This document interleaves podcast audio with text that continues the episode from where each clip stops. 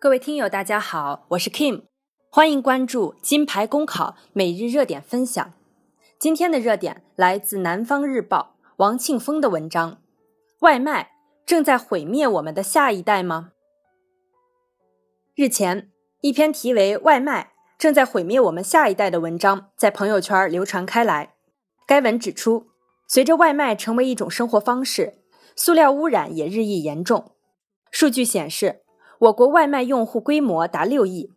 二零一六年在线外卖用户消费频次，每周消费三次以上的用户占比高达百分之六十三点三。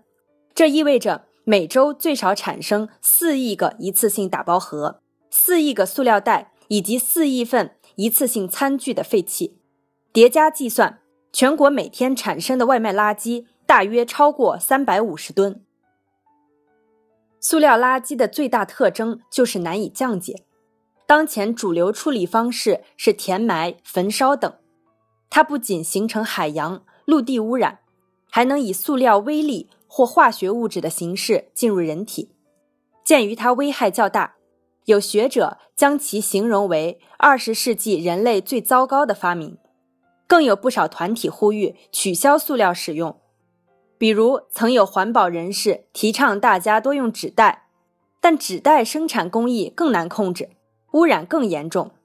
同样，舆论场上有种颇受欢迎的观点，叫禁塑令。虽然迎合了一些人的情绪，但也没有看到塑料制品大大丰富了人们的生产生活方式，早已是现代文明不可分割的一部分。虽然塑料垃圾污染形势确实很糟糕。但一种更妥善的治理方式是变禁为限，以疏代堵，在管住污染上下功夫。如何限塑？应该将注意力转向更前端的源头控制，不断提高塑料降解技术，通过行政手段、经济手段扩大可降解塑料制品的生产量。此外，比起就地掩埋、焚烧等各种常规处理。一种更先进的处理形式是回收再利用，比如废塑料能制作隔音材料、保温材料，甚至可以制成各种电视机壳、汽车壳等。在许多国家，塑料制品的回收率已经达百分之四十以上。相比之下，我国还具有不小的成长空间。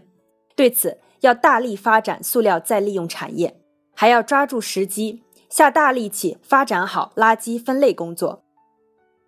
今年是我国实施限塑令的第九个年头，虽然商超购物限塑取得一定成效，但随着外卖、快递等各种新生活方式的出现，限塑令遇到了不少新问题。